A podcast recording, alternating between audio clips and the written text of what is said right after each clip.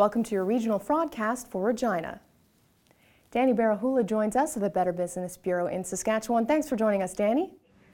Well, it's always a pleasure to, talk to you. And what are you hearing about this week in your region? Well, one of the things that we've been getting uh, this week, uh, a number of inquiries uh, are coming across that people are receiving emails uh, from what looks to be Revenue Canada, and uh, they're uh, in the heading they're asking the dear taxpayer, we're Uh, your tax refund is of you know X number of dollars is ready for you, but we you need to uh, follow a, a, link that they provide and log in and, and just update some information.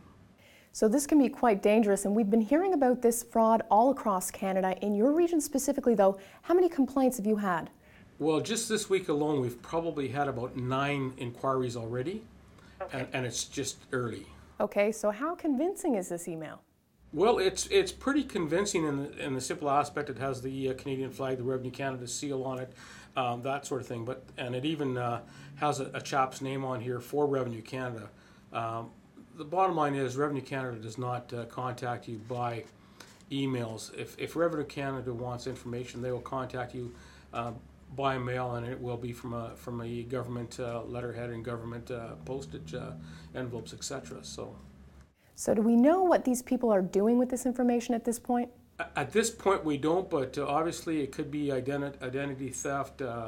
It could be banking information. Uh, they might, uh, you know, because it's pretty pretty open right now. Like it's just saying you have a refund, so it could be uh, that they're going to try to steal your identity, or they want your banking information to where to, to deposit the uh, check or the, the refund. So it could be a, a, a you know a double um, uh, face sword here.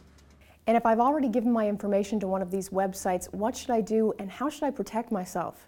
Well, once you give it out, it's pretty hard to, to get your information back, but I would contact um, your local uh, law enforcement agency for sure.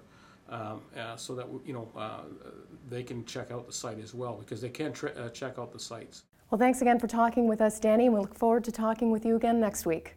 Thank you so much. We look forward to next week. Make sure you join us next week for another regional broadcast or subscribe to our podcast for regular updates. Broadcast is brought to you by Capital One.